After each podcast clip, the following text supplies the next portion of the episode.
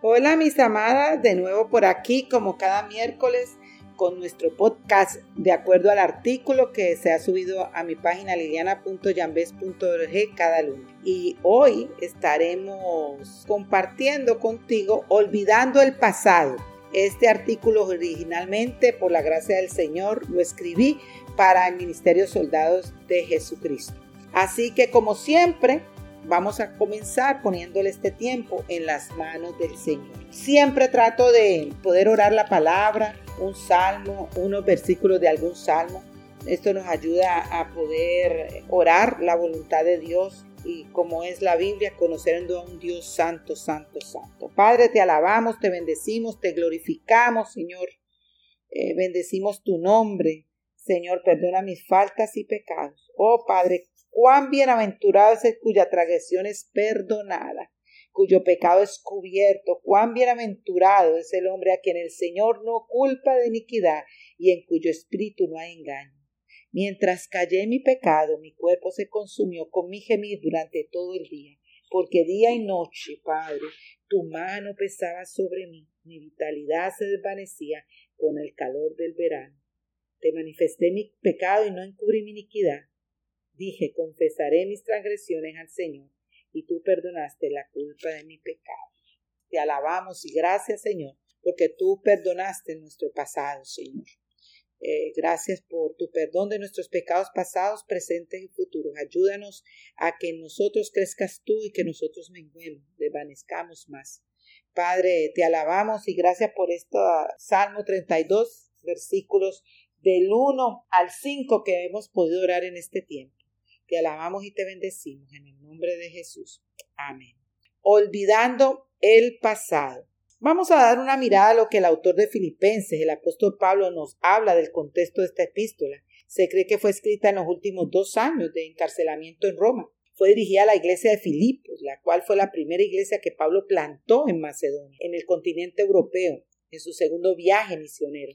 Esta carta fue escrita con el propósito de, de agradecerles por el regalo enviado para él y alentarlos en su fe. Pablo nos da varios puntos a tener muy claros y vivirlos. Pudiéramos comenzar haciéndonos una pregunta. ¿Qué significa olvidar el pasado? Muy claramente podemos contestar con un versículo de la palabra del Señor, Filipenses 3:3. Hermano, yo mismo no considero haber ya alcanzado, pero una cosa hago, olvidando lo que queda atrás y extendiéndome a lo que, es, que está delante. Ahora es unos versículos más adelante dijo, hermanos, sé imitadores míos y observad a los que andan según el ejemplo que tenéis en nosotros. Filipenses 3:17. Por lo tanto, esto es un mandato para todos los creyentes. El vivir es Cristo. Hay un valor que no tiene precio, el de conocer a Cristo y vivir para Él. Y como cristianos es primordial lo que Jesús nos dice. Así pues, cualquiera de vosotros que no renuncie a todas sus posesiones no puede ser mi discípulo. Lucas 14:33. El haber nacido de nuevo, todas las cosas anteriores que considerábamos como valiosas, ahora no tienen ningún valor debido a lo que Cristo hizo por nosotros. Nuestro vivir es Cristo, en sufrimiento, en gozo, en pérdidas. Pablo nos exhorta, y aún más, yo estimo como pérdida todas las cosas en vista del incomparable valor de conocer a Cristo Jesús, mi Señor, por quien lo he perdido todo y lo he considerado como basura a fin de ganar a Cristo. Filipenses 3:8. Oh, qué amigo tengo en Cristo todo lo puedo en Cristo. Olvidando el pasado no se trata de aplicar todo lo puedo en Cristo que me fortalece, Filipenses 4:13, un versículo que se ha malinterpretado. Pablo no se refería a tener el poder de quitar algo de tu vida, se trata de que él podía gozarse en el Señor, en la escasez o en la abundancia material, caminar hacia la meta. Así como se necesita mucho entrenamiento en un deporte para poder llegar a la meta, en una competencia así debemos caminar con mucha diligencia hacia la meta en nuestra vida espiritual. Hay reglas determinadas en la palabra del Señor. Y también el que compite como atleta no gana el premio si no compite de acuerdo con las reglas. Segundo de Timoteo 2.5. Ahora, el entrenamiento en nuestra vida espiritual para olvidar lo pasado y concentrarse todas nuestras fuerzas es ganar la carrera requiere nuestro tiempo, diligencia, dedicación, constancia, visión. Todos recordamos de dónde nos sacó el Señor, pero podemos olvidar el pasado porque nuestra esperanza está en Cristo. No debemos quedarnos enfrascados en lo que fuimos, sino en el pleno conocimiento que Cristo es nuestra esperanza y que tenemos resurrección en Él y que nos está esperando la gloria eterna.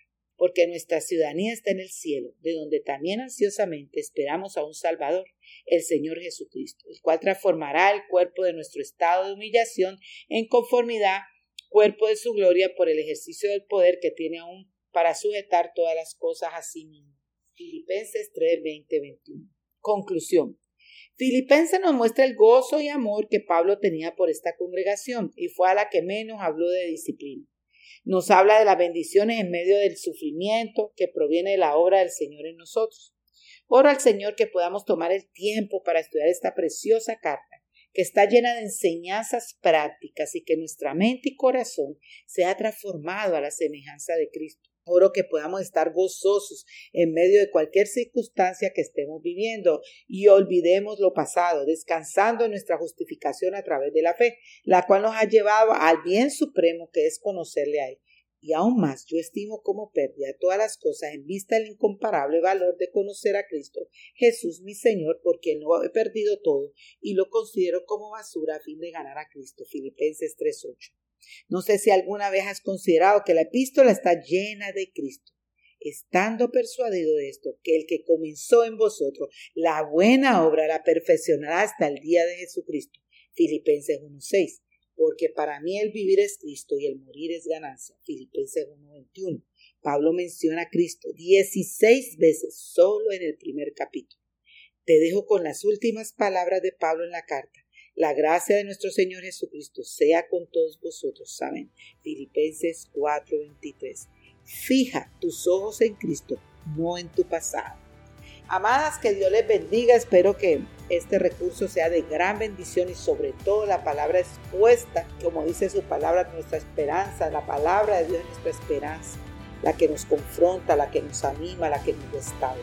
Así que gracias, gracias por escuchar y oro por ustedes como por mí para que podamos seguir siendo esas mujeres de la palabra. En el nombre de Jesús. Amén. Bendiciones.